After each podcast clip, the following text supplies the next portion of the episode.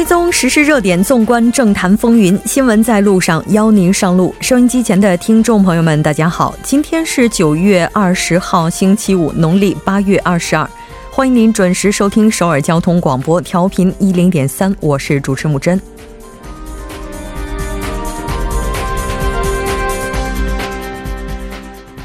非洲猪瘟防疫工作在亮红灯，京畿道坡州再现疑似病例，位置在此前发生确诊病例的连川郡疫区十公里内。十七号台风塔巴来势渐强，是否会使疫情雪上加霜，引人担忧。韩国享受世贸组织发展中国家待遇遭部分成员国质疑，洪南基副总理表示，需将国家利益放在首位，根本考虑发展中国家地位问题。防部长官曹国走马上任的同时，检方对其家人的调查工作也在进行当中。曹国任命过程中，检方公开嫌疑事实的做法引发了争议。公开嫌疑事实是满足民众的知情权，还是检方的政治行为？今天的实时讨论会，我们带大家详细了解。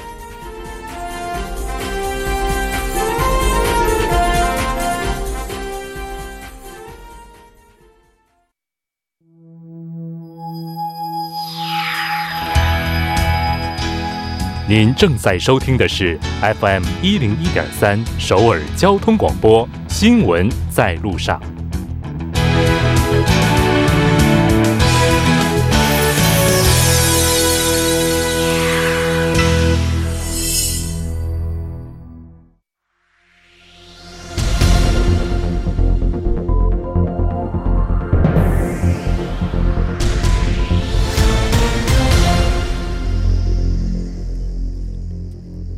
此时此刻，主要新闻。接下来把时间交给新闻播报员司空宽叔，我们稍后再见。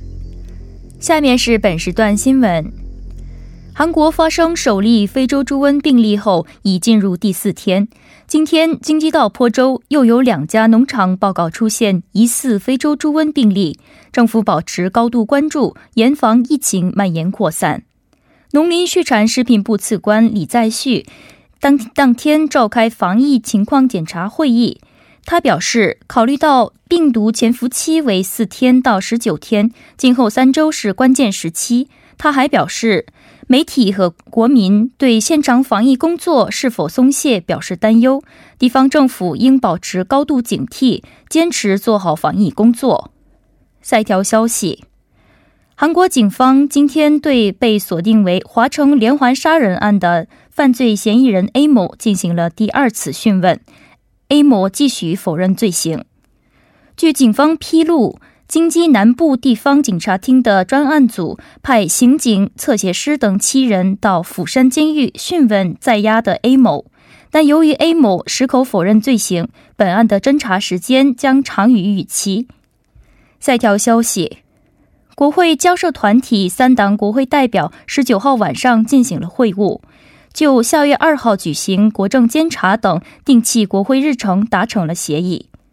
自由韩国党国会代表罗清苑在接受 KBS 电话采访时表示，朝野商定下月二号至二十一号进行国政监察，下月二十八号开始举行为期三天的交涉团体代表演说。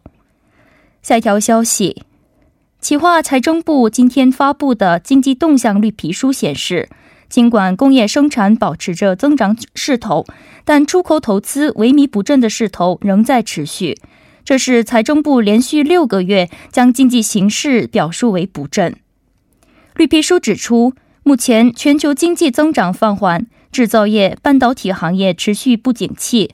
日本政府采取限贸措施，中美贸易摩擦持续发酵。沙特油田遇袭等地缘政治风险凸显，不确定性正在不断增大。下一条消息：中美双方于当地时间十九号开始举行工作层磋商，为下个月初举行的中美经贸高级别磋商进行准备工作。据路透社报道。由中国财政部副部长廖民率领的三十多名中方贸易谈判代表团，从当天上午九点开始，在白宫附近的美国贸易代表办公室进行谈判。此次美方谈判代表团由美国贸易代表办公室副主任杰弗里·格里史率领。以上就是本时段新闻。接下来马上为您带来我们今天这一时段的聚焦分析。在发生首例非洲猪瘟的京畿道坡州，今天再次出现两例疑似病例，防疫当局也是进入了紧急状态。那马上请出本台特邀的记者葛静怡来为大家进行详细的介绍。葛记者你好，你好，主持人。那我们提到说，在京畿道坡州今天是在线两例疑似病例哈，那这个具体的情况又是怎样的呢？嗯，那么根据这个农林畜产食品部的消息呢，今天上午七点二十分、八点四十分左右呢，是先后收到了坡州市赤城面和坡平面两家养猪场的三起生猪暴毙的这个申报哈。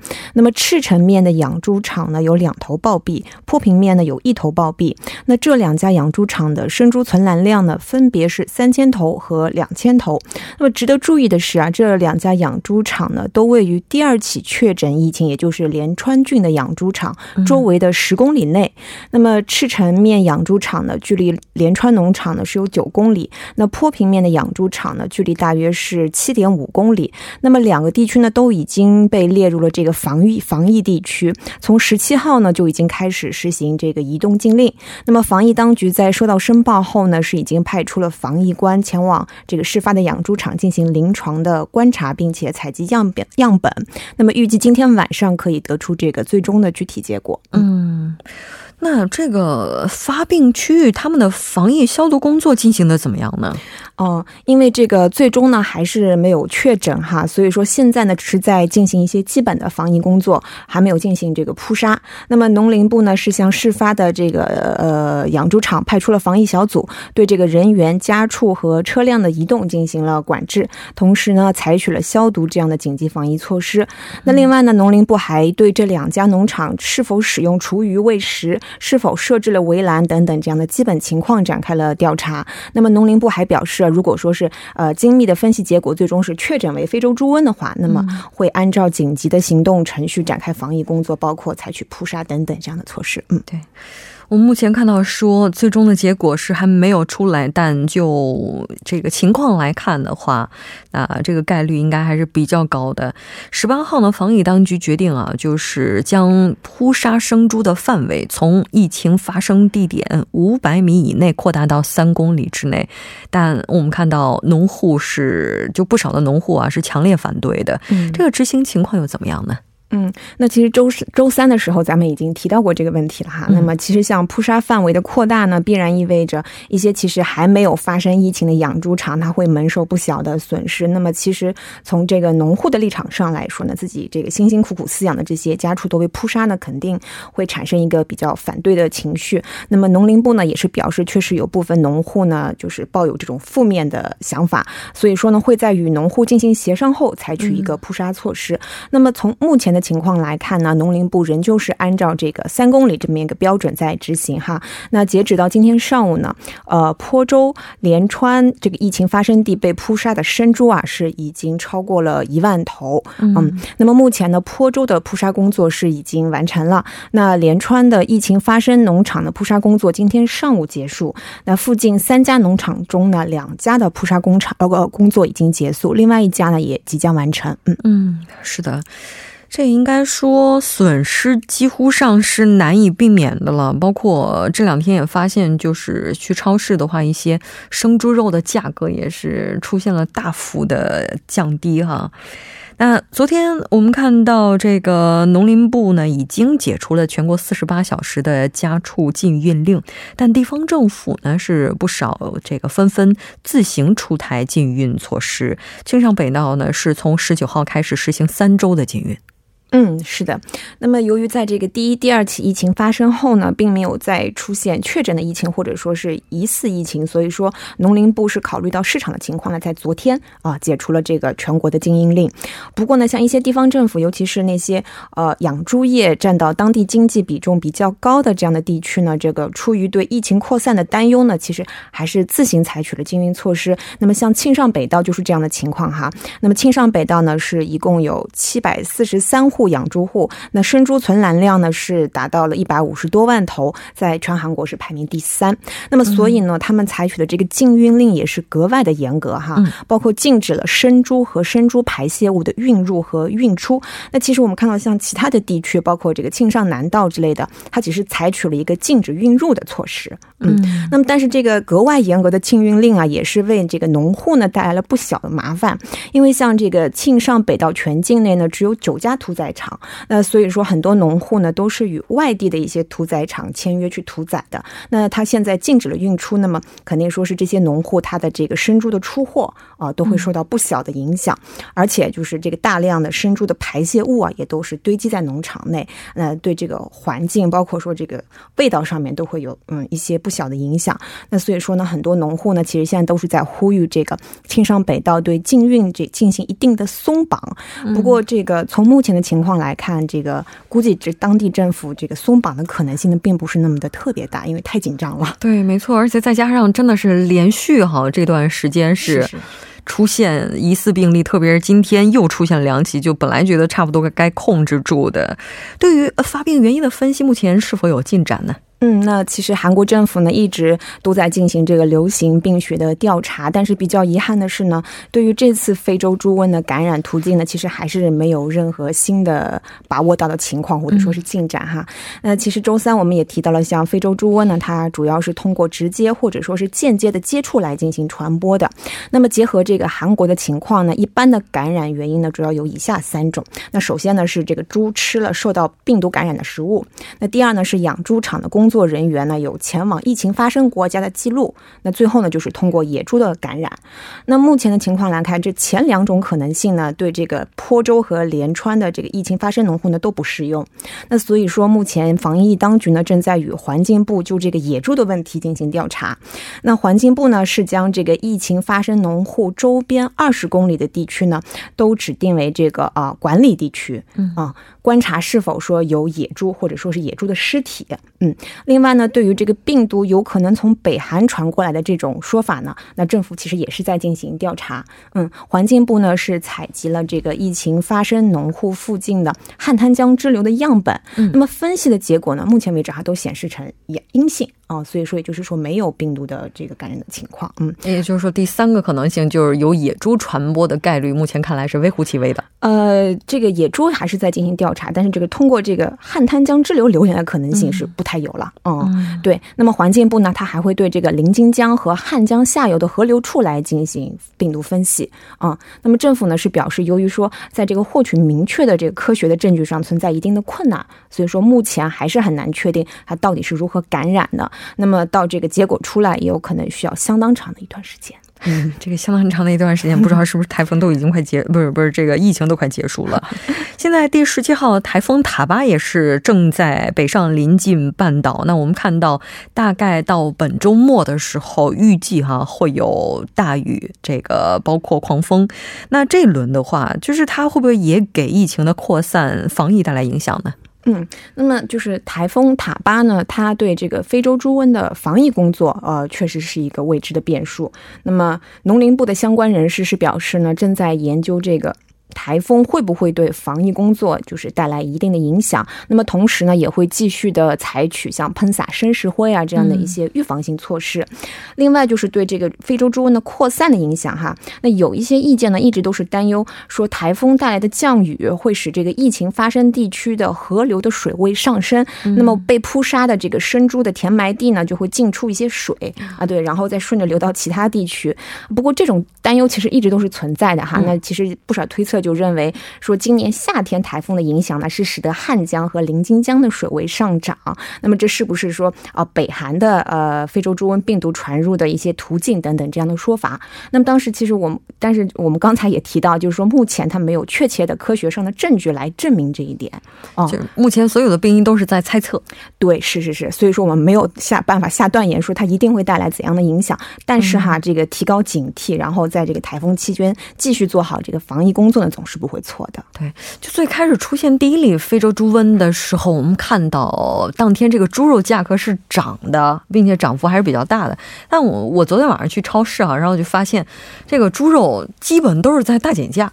所以 现在大家也都是非常关心这个问题哈。嗯嗯嗯嗯，这个这个猪肉这个涨价的问题哈，呃，其实是呃，咱们首首先应该从这个呃零售价、消费者价格和这个批发价两个方面来看。那其实首先说是这个，说是这个。涨的部分其实是这个呃呃批发价格，呃，因为那个之前这个消息传出以后呢，其实就开始担忧啊，这个啊会不会影响供给？所以说这个批发价，而且这个韩国政府又实行了四十八小时的全国禁运令，所以说这个批发价格是前两天啊。涨得特别快，那我记得最高的一个涨涨幅是达到了百分之三十左右啊。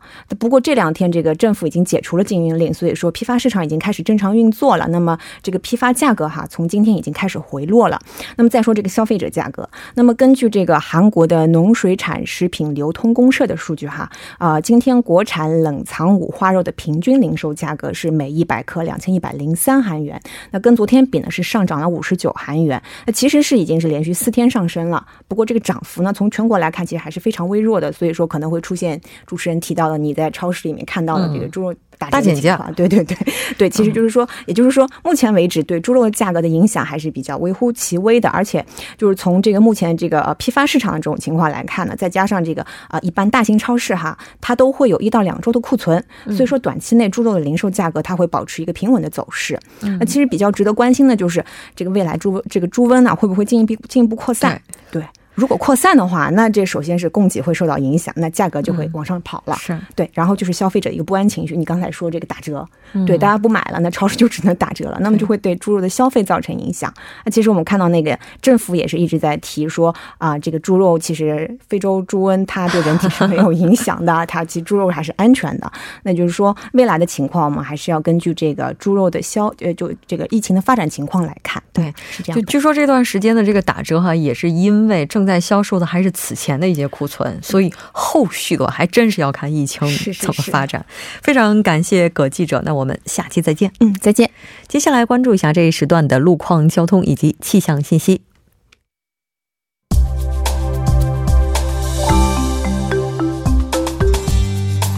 朋友们，晚上好！今天是星期五，这里是由林燕为大家带来最新的路况与天气信息。现在是晚间六点十八分，我们来关注一下目前路面上的情况。彭塘水西路青潭大桥方向水西至探川一桥路段晚高峰车流增加，道路拥堵。湖南高速公路天安至顺天路段义山分岔口附近应急车道上有辆汽车发生了故障，请途经的车主们保持安全车速和车距，小心驾驶。首尔外部循环高速公路板桥至九里方向上一进出口至江一进出口路段五车道和六车道上发生故障的车辆已经迁移完毕。不过受事故余波影响，后续三公里区间车流汇集，道路拥堵。首尔外部循环高速公路板桥至日山路段安贤分岔口附近应急车道上有辆汽车发生了故障，请途经的车主们谨慎驾驶。好的，了解一下明天的天气情况。目前第十七号台风塔巴逐渐登陆于南海上。周日下午，该台风将会经过济州岛东部地区，移向釜山地区。受其影响，双休日全国大部分地区有明显的风雨天气。岭东和庆尚地区降水量约为一百到四百毫米。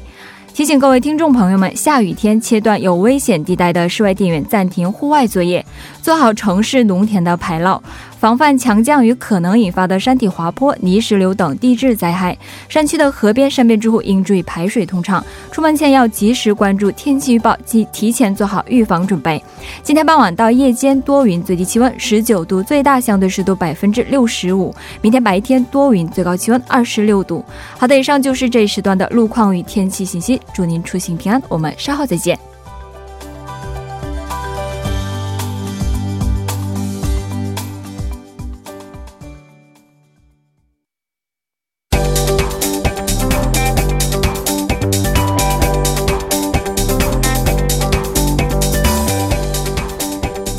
聚焦金融市场，解读财经热点。接下来马上请出财经评论员董爱颖。董评论员，你好。嗯，你好，木真。非常高兴和你一起来了解今天的财经观察，依然是先来看一下今天韩国股市的走势如何。嗯，好的。那么今天呢 c o s p i 在开盘之后小幅震荡，从午后开始呢逐渐上行，收盘是上涨了百分之零点五四，报收在两千零九十一点，也是连续第十一个交易日上涨。那中小板 c o s d a q 呢今天也是收盘上涨了百分之零点五二，报收在六百四十九点。在 c o s p i 市场当中呢，今天上涨的行业股居多，其中呢，通信设备股、银行股、制药股以及纺织服饰股领涨，涨幅均在百分之二以上。那么相反呢，包括钢铁股、生物化学股、显示器股有一定幅度的下跌。汇率方面呢，韩元对美元汇率报收在一千一百八十八韩元，下降了五点六韩元。嗯嗯，那盘面的话，今天有什么看点呢？嗯，我们看到今天从这个供求面上来看呢，还是在外国投资者和机构投资者双重这个呃买入的拉动下呢 c o s p i 是实现了第十一个交易日的连续上涨。那我们看到目前呢，这个外国投资者在最近几个交易日的这个净买入呢，主要是集中在半导体业和 IT 业的大型股，还十分惹人关注。那么在昨天和今呃这十八号呃前天和十九号。两天哈，这个外资净买入这个三星电子一只股哈，就多达三千五百九十一亿这个韩元哈。那么包括今天呢，三星电子也是有小幅的上涨。那么目前三星电子也是连续三个交易日哈刷新了五十二周的高点。嗯，那么这个外资这个。买入的这个背景呢，哈，就包括目前苹果呢最新的机型 iPhone 十一哈即将发售了，然后下个月呢，中国也即将开通这个呃商用五 G 服务，所以对于全球的这个存储芯片行业的复苏哈，目前投资者是充满期待的哈，这也是外资为什么要这个大规模的采购这个半导体和 IT 股的一个背景。这个看来到下个月的话会有非常大的利好。嗯，是的。那我们刚刚得到的消息，日本是同意 WTO。诉讼的韩日双边协商，那这个情况又是怎样的呢？嗯，那么就韩国政府这个向 WTO 哈起诉日本限贸一事呢，日方在今天哈表示接受与韩国进行双边协商。那么根据 WTO 的规定呢，这个 WTO 解决争端的一个程序，第一阶段就是缔约国之间的这个双边协商。那么目前呢，政府日本政府哈已经告知这个韩国，呃，已经接受这个协商邀请，也是标志着这个诉讼程。程序正式启动哈，相当于双方都迈出了第一步。